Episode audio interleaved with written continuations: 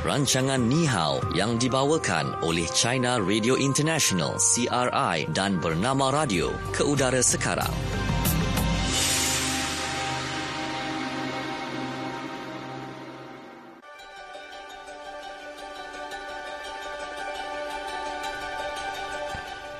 Ya, selamat petang untuk anda semua yang terus setia dengarkan hmm. kami di Bernama Radio, stesen berita bisnes anda. Okey, baik dan waktu ini seperti biasa, kita bersama-sama dalam program Ni Hao yang dibawakan oleh China Radio International dan Bernama Radio. Saya Natasha Aimi. Dan saya Syuhada Armawan. Uh, hari ini jangan lupa untuk sertai kuis kenali Cina. Betul. Uh, untuk nak RM50 menanti anda. Hmm. Okey, jawapannya nanti rakan kita uh, uh, yang ada di CRI, uh, Andika ada di sana, yep. akan berikan kepada anda lah. Uh, soalan untuk kuis kenali Cina pada hari ini. Okey, kita nak sapa Andika dululah pada hari ini. Hai Andika. Hai, apa khabar? Ya, kami baik-baik sahaja. Okey, Andika ah, orange nampaknya ha, hari Andika, ini. baju tebal nampak? Ah uh, itu nampak muda sikit. Oh, nampak muda.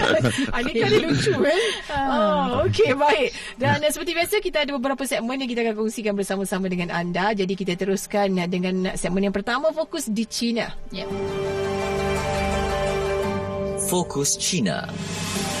Okey, kita nak kongsikan dalam segmen Fokus di China. Ingat ya, jawapan untuk kuis kenali China pun ada dekat dalam Fokus di China ini. Okey, ini bercerita tentang ahli arkeologi yang menemui sisa sutera Mulberry. Oh, wow. wow. Okey, di, di mana ianya mempunyai sejarah lebih 5000 tahun uh, di provinsi Henan China. Uh, di China ya baru-baru ini dan ini sekali lagi membuktikan sejarah uh, orang China menghasilkan dan menggunakan kain sutera sudah pun mencecah 5000 tahun sejak dari dulu lagi. Wah dan difahamkan uh, mayat pada zaman ketika itu akan digulungkan dengan kain sutera wow. terlebih dahulu dan kemudian barulah dikebumikan. Hmm. Okey jadi untuk kita ketahui lebih lanjut tentang sejarah dan budaya sutera serta peranan sutera dalam pembangunan sejarah di China Adika boleh kongsikan dengan kita Adika silakan.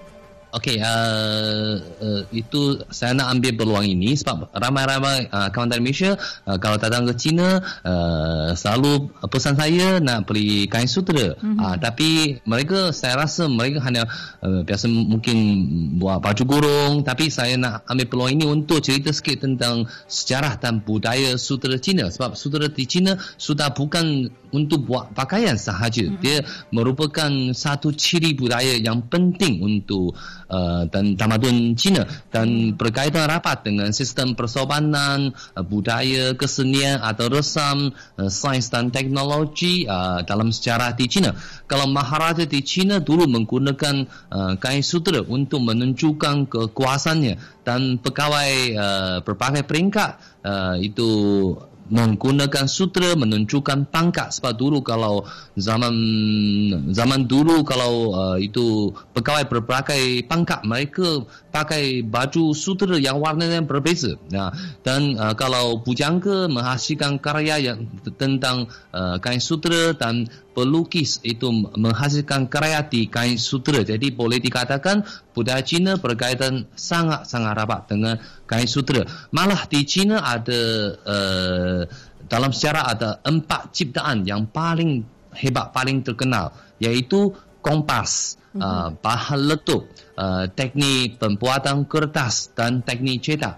Antara empat ciptaan yang ter terhebat di China uh, ada dua ciptaan berkaitan dengan sutera. Satu teknik pembuatan kertas. Kerana kalau uh, itu kain sutera asalnya dia dia sebenarnya uh, itu yang kertas itu dia menggunakan sisa uh, itu waktu menenun kain sutera. Uh, jadi boleh buat kertas. Uh, jadi uh, satu lagi uh, teknik cetak dan juga uh, pada permulaannya berkaitan dengan uh, teknik untuk cetak gambar di kain sutera. Jadi uh, kain sutera selain itu ada satu uh, itu fungsi lagi uh, boleh menjadi zaman dulu kain sutera boleh menjadi mata wang. Ah uh, itu dalam banyak novel atau catatan sejarah ah, ada catatan macam tu. Jadi bila nak bayar gaji kadang-kadang menggunakan kain sutera. Ah pagi pagi dia uh, anak ambil uh, nak membeli dua ekor kuda uh, kuda dengan satu gulung kain sutera. Ah boleh menjadi mata wang. Khususnya antara perdagangan antara orang Cina dengan etnik etnoma uh, macam orang uh, itu tentera Cengkis Khan uh, orang Cina ber, itu berdagang dengan mereka menggunakan kain sutra untuk uh, itu membeli macam uh, ternakan uh, dan sebagainya uh, itulah uh, sebabnya kalau di uh, destinasi laluan sutra darat di sana itu jarang uh, menemui mata wang di China pada zaman dulu uh, kerana tak perlulah uh, guna mata wang Cina pada zaman dulu. Waktu tu Cina, waktu bawa kain sutra saja bawa, bawa ke sana boleh berdagang dan tukar barang-barang dari sana tak, hmm. tak perlu mata wang. Ha. Jadi uh, boleh dikatakan uh, kain sutra ada beberapa kesan uh, bagi pembangunan uh, dan sejarah di China. Yang pertama uh, mendorong perkembangan uh, industri menenun Uh, dan bukan saja di China uh, dan juga di negara-negara berkaitan ada legenda tentang ada puteri mencuri ulas sutera China dan sembunyi dalam bagasinya bawa ke uh, Asia Barat. Ada yang cerita tentang uh, riwayat tentang uh, itu Sami. Uh, itu diam-diam itu menyembunyikan ulas sutera uh, dalam uh, tongkat jalan uh, untuk berjalan kaki bawa ke Roma uh, jadi Uh, itulah uh, itu uh, cerita tentang uh, bagaimana pengedaran uh, itu teknik uh, itu menghasilkan sutra di Eropah. Jadi sesudah Eropah masuk Ero, uh, sutra masuk Eropah itu uh, negara-negara di Eropah juga uh, menumpukan industri uh, itu menenun kain sutra di sana. Dan kesan uh, kedua uh, itu mengkalahkan perkembangan bahasa Mandarin dalam per, uh, itu bahasa menteri ada banyak perkataan-perkataan yang berkaitan dengan sutra. Selain itu ada banyak uh, contoh uh, pepatah, riwayat uh, dan peribahasa yang berkaitan dengan gaya sutra dan juga uh, itu banyak karya kesusastrawan tentang gaya sutra. Dan ketiga uh, men, uh, mendorong perkembangan ada resam. Dan keempat, mendorong perkembangan uh, kaligrafi dan kesenian.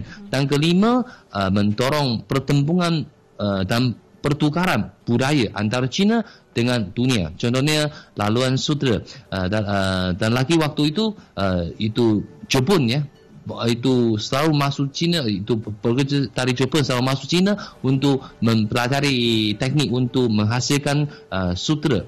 Dan sutra juga disebut sebagai utusan kedamaian uh, antara China dengan berbagai negara dan itu Sukai Sutra selalu menjadi hadiah untuk tetamu dari luar negara dan uh, itu berperanan untuk uh, meningkatkan hubungan persahabatan antara China dengan uh, negara-negara asing. Uh, ini yang secara sedikit uh, selayang pandang lah tentang uh, kain sutra budaya kain sutra dan perkembangan kain sutra di China. Okay? Hmm. Uh, hmm.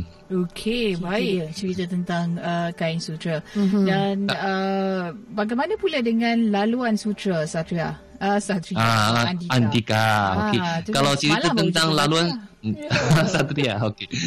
Uh, Laluan Sutra. Uh, kita tahu uh, sinonimnya pada nama yeah, kan. betul. Uh, tapi kita nak nak mengetahui juga apa yang uh, dari sudut pandang uh, negara China sendiri tentang uh, apa uh, signifikannya uh, uh-huh. nama tersebut okay. kepada laluan itu. Okay.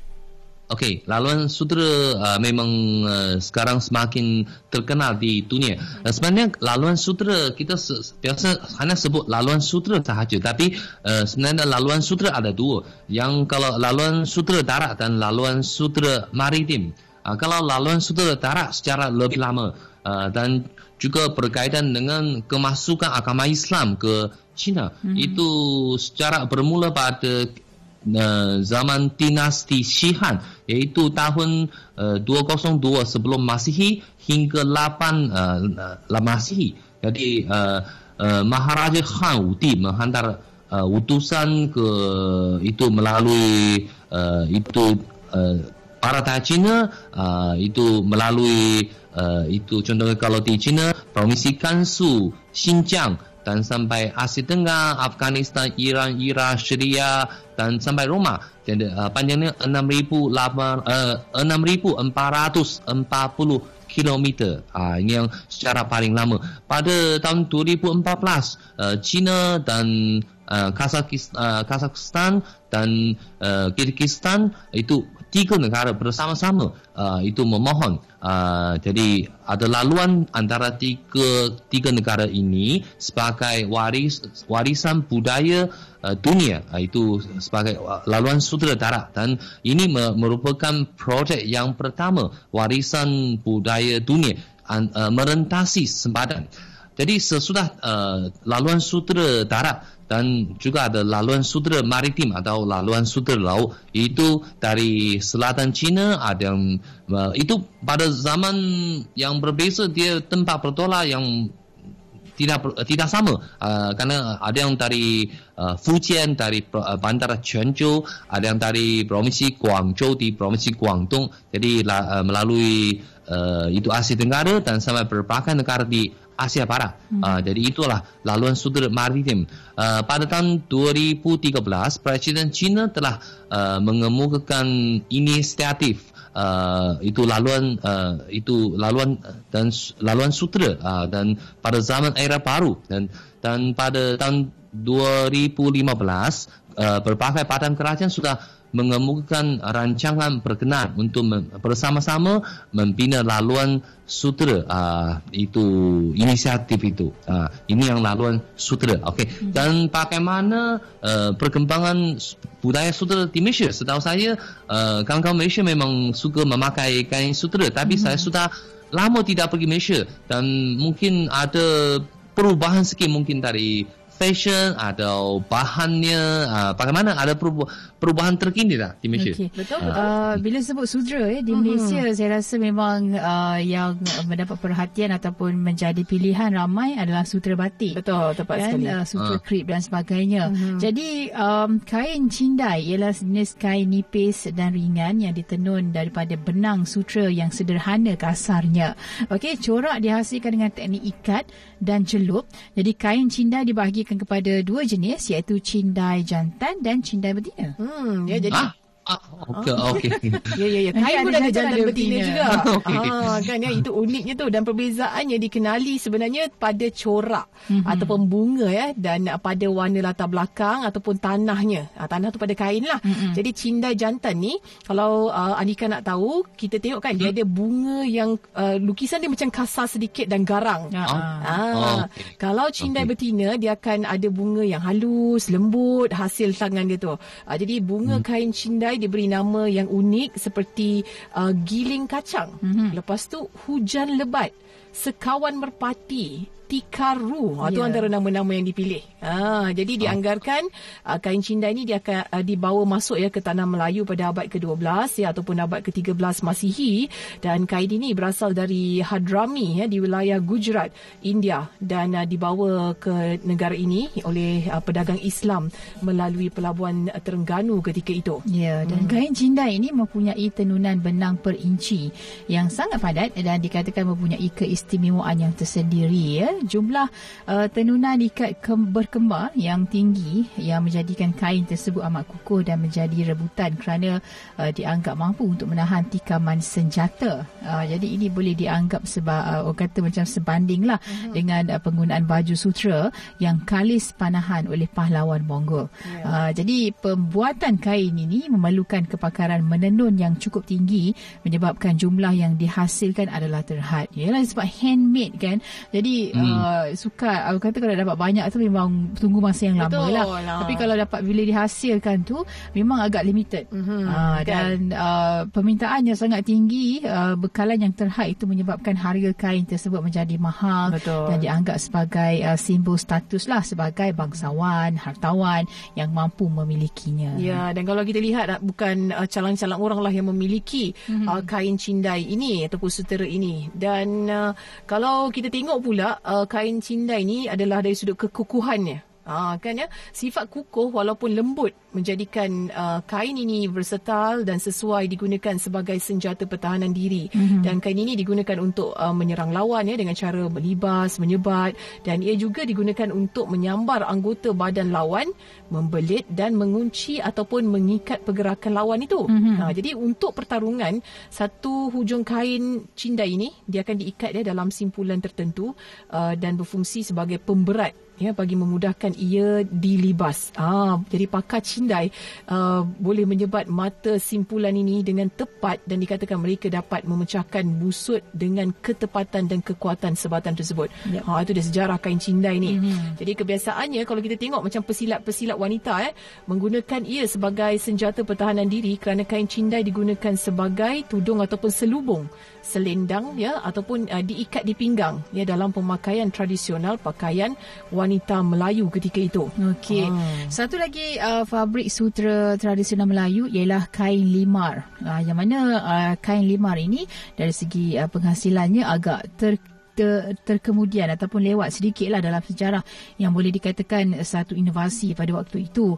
Jadi pada tahun 1773 uh, semasa pemerintahan Melaka, Sultan Mansur Shah I telah meminta ya para penenun istana mencipta sejenis kain yang menyerupai kain cindai dan kain songket. Mm-hmm. Uh, jadi hasil gabungan cindai dan songket ini yang uh, direka cipta oleh penenun, penenun pada ketika itu telah pun dinamakan sebagai kain limar. Uh, yeah. Jadi kain uh, limau mula-mula dihasilkan dahulu uh, kombinasi warna buah limau atau iaitu adunan warna daripada hijau ke kuningan ke warna merah tua yang digunakan. Jadi kain limau ini ditenun daripada benang sutra dan bersulam benang emas menggabungkan teknik yang digunakan untuk membuat kain cindai dan juga kain songket. Ya, ha. Jadi te- teknik buatan kain limau pula ya sama juga dengan kain cindai sebenarnya. Mm-hmm. Cuma yang berbezanya uh, sebelum ditenun coraknya ditentukan dengan cara mengikat benang-benang itu ya secara berkelompok yeah. uh, pada alat yang dinamakan alat aning.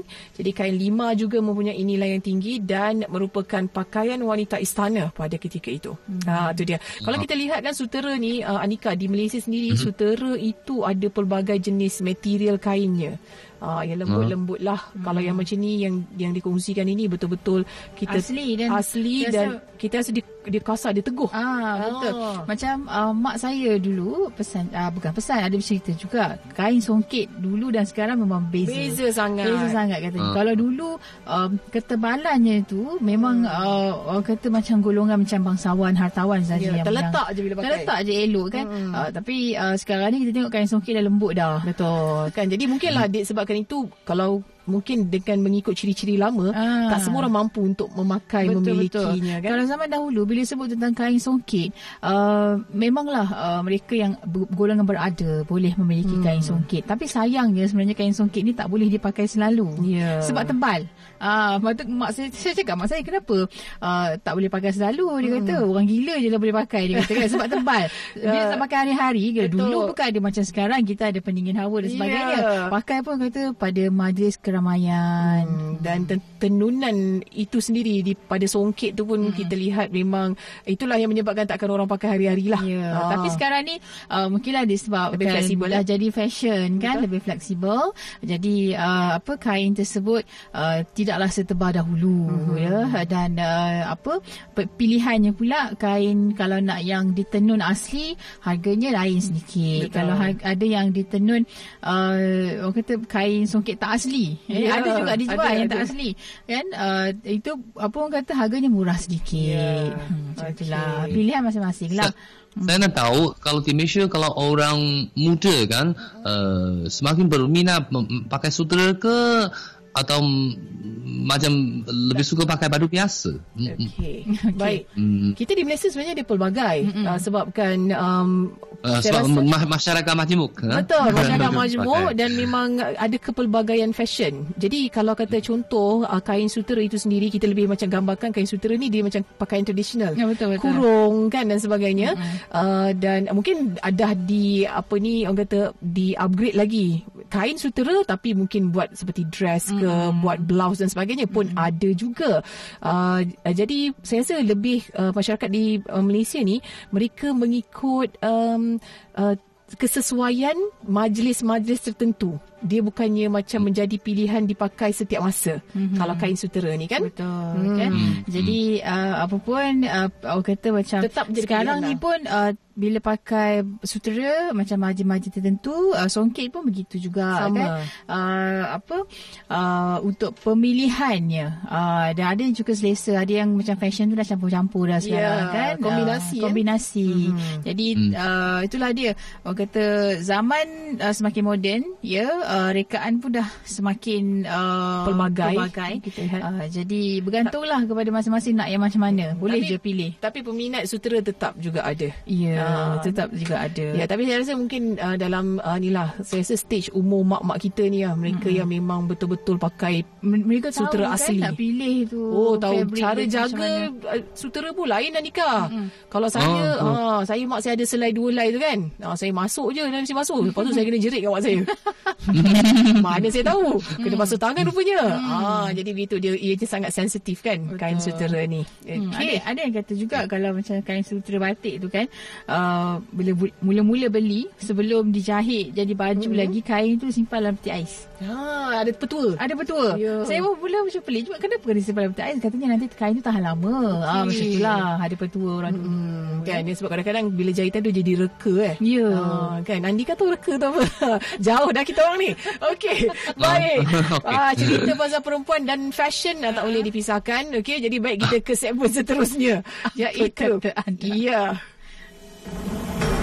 Fokus apa kata anda? Okey, baik untuk fokus apa kata anda. Okey, dah tentunya berkaitan dengan sutera. Kita mm-hmm. nak tahu pendengar-pendengar kita, adakah anda suka memakai sutera? Ah, okey, okay. kongsikan bersama-sama dengan kami. Tinggalkan komen anda di Facebook bernama Radio. Okey, baik. Ini kata Fazida. Saya suka uh, kain sutera lembut tapi uh, untuk uh, pengetahuan kita bersama ataupun mungkin kita ada takut ada yang terlepas pandang uh, lelaki Islam uh, dilarang memakai sutera eh. Betul? Ah, Mhm, dilarang sama untuk emas. uh, pakai bukan pakai boleh tapi tidak boleh bawa untuk bersolat. Boleh sembahyang. Ya, Hmm. Betul. Ah, Okey. Ah, Itu dia kain sutera. Okey dan uh, Zubaidah pula kata saya suka dengan sutera ni sebabkan uh, lukisannya adalah hasil daripada lukisan tangan. Mm-hmm. Jadi itu yang membuatkan sutera uh, desain pada sutera itu berbeza daripada kain-kain yang biasa mm-hmm. ada di Okey. pasaran. Kata Afif, uh, katanya saya amat mengagumi hasil seni ini kerana kita tahu untuk penghasilan sutera itu uh, memang perlukan kerja yang teliti. Begitu Mhm. juga kalau sutera batik. Batik tu pula dicanting Ya. oleh orang yang memang berseni katanya. Uh, jadi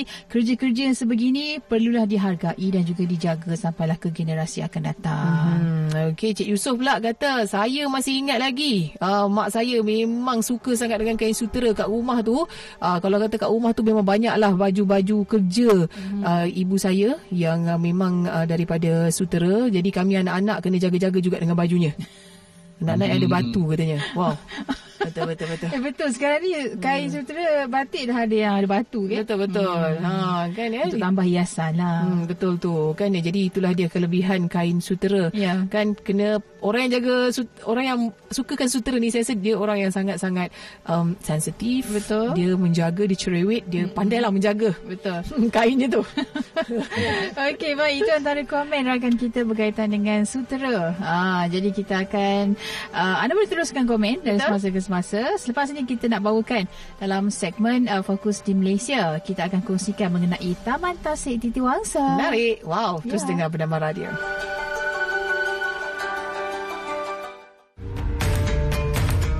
Anda kaki melancong, suka melawat ke tempat-tempat menarik serata dunia? Pastilah momen-momen indah sepanjang perjalanan wajib anda abadikan sebagai kenang-kenangan. Jom sertai pertandingan video pendek Anjuran Pusat Kebudayaan Cina CCC di Kuala Lumpur dan anda berpeluang memenangi hadiah wang tunai RM5,000 dan tiket penerbangan ulang alik ke China dengan tema China Beyond Your Imagination. Mari rebut peluang ini dengan menghantar video kreatif anda. Durasi bagi setiap penyertaan adalah di antara 1 minit hingga 5 minit dan setiap penyertaan mestilah menepati tema dengan membawa mesej perkongsian pengalaman yang terindah dan terbaik semasa berada di China. Buat naik video pendek anda di Facebook beserta hashtag China Beyond Your Imagination, hashtag CCCKL Video Contest 2019 dan hashtag Visit China. Selain itu, hantar penyertaan lengkap di laman Facebook China Cultural Centre di Kuala Lumpur. Tarikh tutup penyertaan pada 9 Januari 2020. Jadi tunggu apa lagi? Sertailah sekarang. Bicara Niaga. Cik Mohsin Sharif dari Dewan Perdagangan Islam Malaysia. yang pertama kita kena faham dari segi yalah selalunya orang cakap uh, dia kena ada passion lah dengan mm. apa yang kita buat. Mm. Kadang-kadang usahawan tu uh, dia atas uh, dia memula dengan uh, minat. Okey. Dan apabila dia nampak minat tu boleh uh, menjana pendapatan, uh, dia jadikan itu sebagai sumber pendapatan dan juga perniagaan dia. Mm-hmm. Dan ada juga uh, usahawan yang memula dari segi uh, sebab uh, contoh saya ambil sebagai contoh saya sendiri kan. Uh, saya sebagai seorang pengilang. Jadi saya sentiasa uh, memerlukan uh, orang kata uh, research and development mm-hmm. untuk meningkatkan lagi uh, apa namanya variety produk yang saya keluarkan. Jadi saya kena engage dengan banyak uh, institut-institut yang dapat membantu dari segi R&D. Uh, dan barulah uh, R&D itu uh, dapat uh, menjanakan peniaga, uh, pendapatan. Jadi kita sebagai diri kita sendiri kena tahu kita di mana. Mm-hmm. Kita suka yang apa. Jangan lupa bersama-sama saya Raifa Zulkifli dalam program Bicara Niaga setiap Isnin hingga Rabu pukul 9.35 minit pagi hanya di Bernama Radio, stesen berita bisnes anda. Pertumbuhan ekonomi Malaysia mampu menjadi lebih inklusif dan mampan jika perusahaan kecil dan sederhana PKS diberikan akses dan peluang pembiayaan yang lebih meluas. Menteri Keuangan Tuan Lim Guan Eng pada Ogos 2019 berkata, Malaysia mempunyai bakat keusahawanan yang tinggi serta berjaya menghasilkan beberapa syarikat pemula niaga berprestasi tinggi di Asia Tenggara seperti Grab. Bagaimanapun kesukaran akses pembiayaan adalah salah satu daripada 10 faktor utama yang mengekang pertumbuhan PKS. Untuk itu tambah beliau, kerajaan mempunyai peranan untuk membantu mempelbagaikan ekosistem pembiayaan terutama bagi PKS. Pembiayaan melalui pasaran modal dan platform inovatif seperti pasaran LEAP atau LEAP pendanaan masyarakat berbentuk equity atau equity crowdfunding ECF, pembiayaan antara rakan setara atau peer-to-peer P2P, equity persendirian dan modal teroka perlu diterokai dengan lebih mendalam sebagai salah satu sumber pembiayaan bagi PKS dan pemula niaga. Bernama radio mendalami dunia PKS kerana kami stesen berita bisnes anda. Hadapi segala cabaran dan jangan mudah berputus asa. Dikala kita berusaha mendapati cabaran itu, disitulah masa depan kita. Bernama Radio, stesen berita bisnes anda. Teruskan mengikuti rancangan Ni Hao yang dibawakan oleh China Radio International CRI dan Bernama Radio.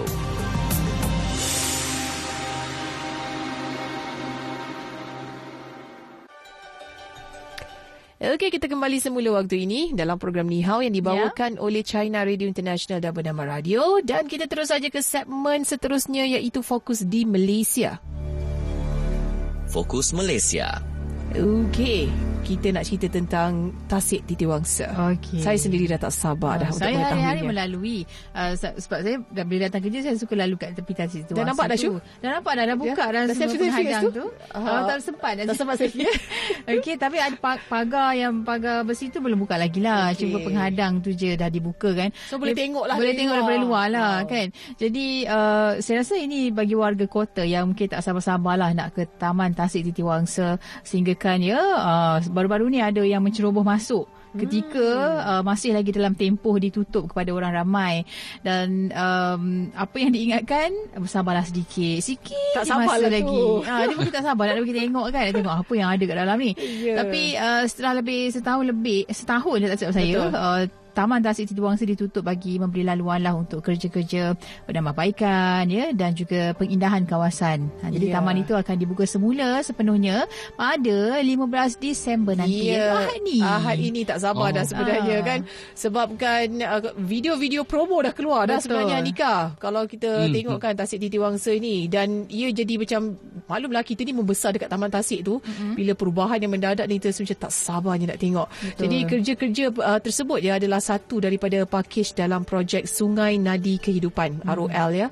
Uh, komponen pengindahan sungai yang melibatkan kos sebanyak 99.88 juta ringgit uh, di mana Dewan Bandaraya Kuala Lumpur di BKL memaklumkan taman rekreasi itu dibuka uh, bermula pukul 6 pagi sampai pukul 10 malam hmm. ya setiap hari dan uh, mengikut perancangan awal sebenarnya Taman Tasik Titi Wangsa nak dibuka semula pada Januari 2020. Jadi ada perancangan untuk upacara perasmian wajah baharu Taman Tasik itu pada uh, tahun 2020 nanti. Tapi dek sebabkan uh, ya maklum balas orang ramai yang dah tak sabar-sabar hmm. uh, kan dia nak gunakan taman tersebut nak tengok nak bawa anak-anak kan.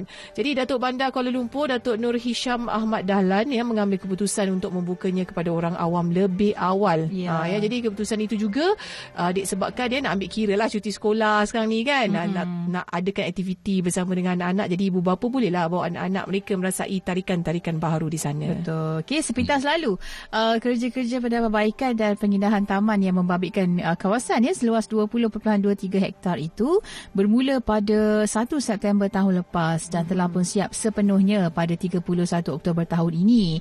Walau bagaimanapun uh, pembukaan uh, semula taman ini ya perlu ditunda untuk memastikan aspek keselamatan pula dan juga beberapa penambahbaikan tambahan yang dapat dilakukan. Okey, jadi uh, selepas ini pengunjung Taman Tasik Titi Wangsa akan menyaksikanlah suasana yang berbeza daripada dulu sebagai gambaran tentang wajah baru Taman Tasik Titi Wangsa ni. Yeah. Uh, dikongsikan apa yang dikekalkan apa yang berubah dan apa pula yang baru dekat kawasan tersebut. Hmm. Okey, uh, ada JT, ada rumah bot dan juga pusat informasi yang dinaik taraf dengan reka bentuk contemporary ya dengan lantai kayu yang sesuai dijadikan tempat bersantai untuk uh, pengunjung-pengunjung menikmati pemandangan tasik atau mengadakan majlis-majlis kecil di situ kan.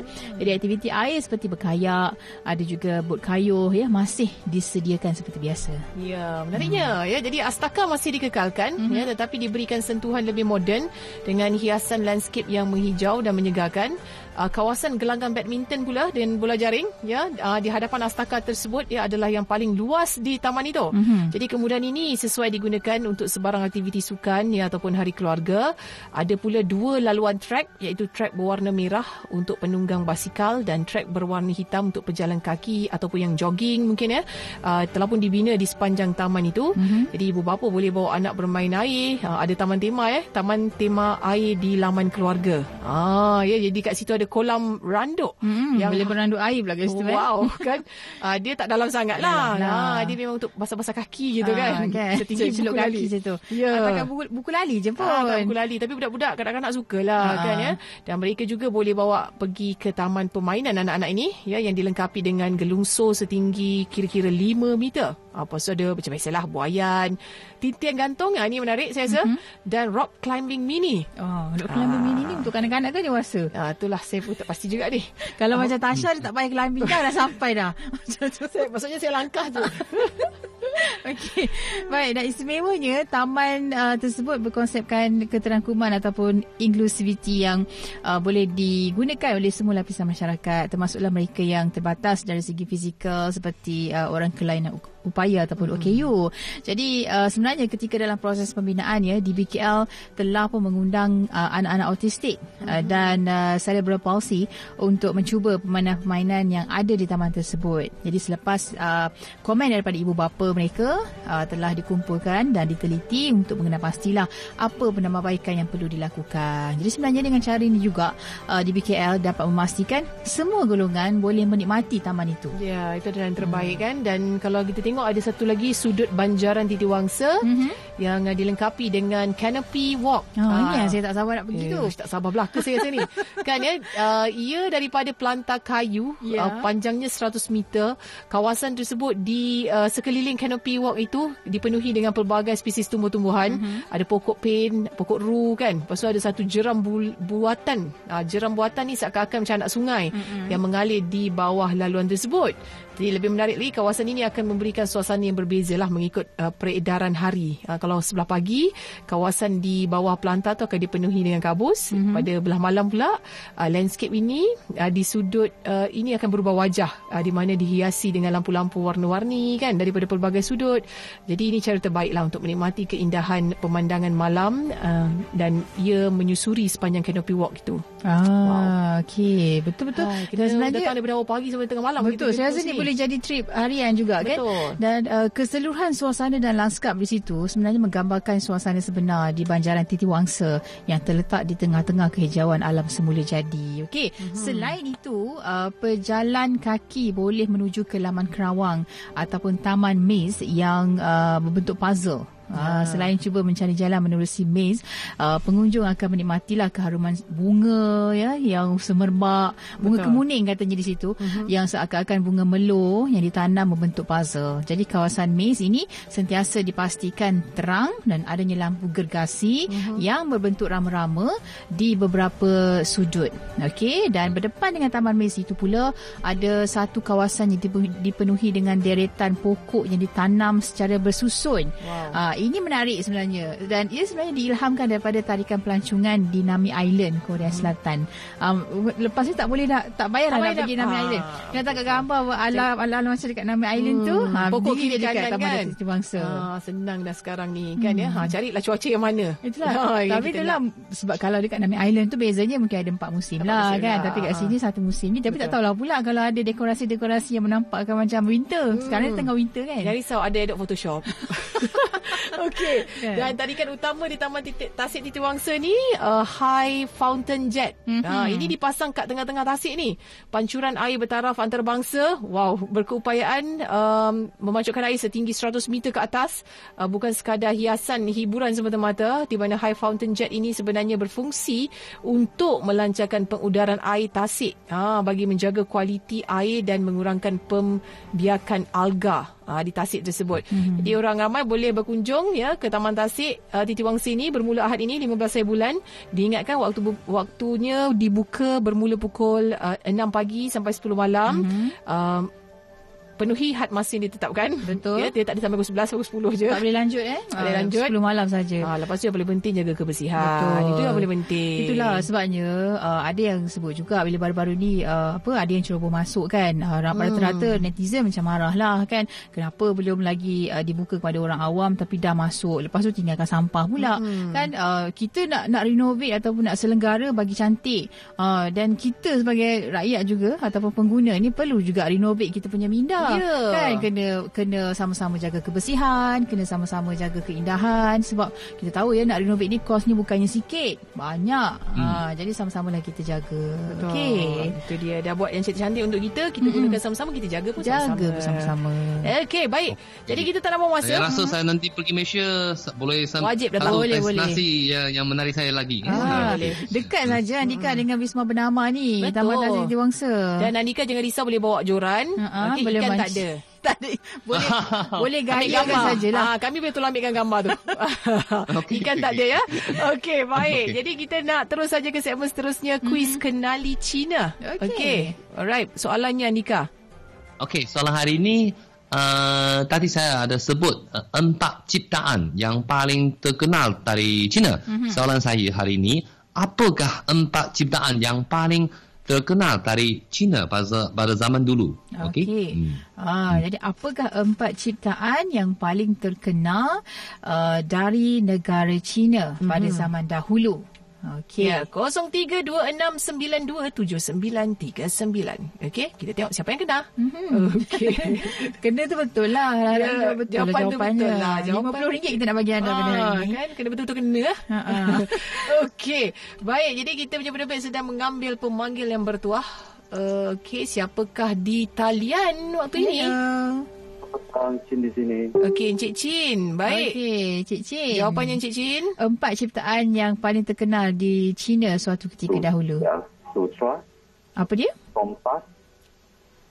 Mhm. Uh, kertas. Mhm. Dengan bahan api. Maksudnya yang macam meriam ya, merjun betul-betul. Okey, boleh tak ulang sekali lagi? Sutra, kompas, mhm. kertas, bahan api. Okey, Andika, bagaimana jawapannya? Uh, dan satu salah dan ada dua uh, dua kurang tepat. Uh, hmm. Okey. Jadi tak lulus saya rasa. Tak Hmm. dulu. Jadi Baik, kurang baik. tepat jawapan Cik Cik. Boleh cuba Maaf Cik Cik boleh cuba lain kali. Ya, baik. Okey, jadi bagaimana? Cukupkan masa untuk kita mengambil Ah, memanggil lagi? macam tak cukup. Oh, tak cukup masa kita kan. Okey. Okay, jadi nampaknya kita sempat Terpaksa. untuk ya, ambil satu saja mm-hmm. dan tak apa kita sengaja sebab besok kita nak bagi lebih banyak lagi. Tunggu lebih banyak duit, okey? Betul. Okey, RM100 menanti anda untuk kuis kenali Cina esok. Okey. Aha. Okey, jadi kita perlu berakhir di sini mm-hmm. ya. Terima kasih kita ucapkan kepada Nadika mewakili penerbit Sama-sama. Ihau, uh, Hazy Rahil, saya Natasha Aimi. Dan saya Syuhada Armawan. Uh, terus ikuti kami bernama Radio Stesen Berita Bisnes anda. Bye, Okey, Andika. Bye. Okey, sebentar lagi.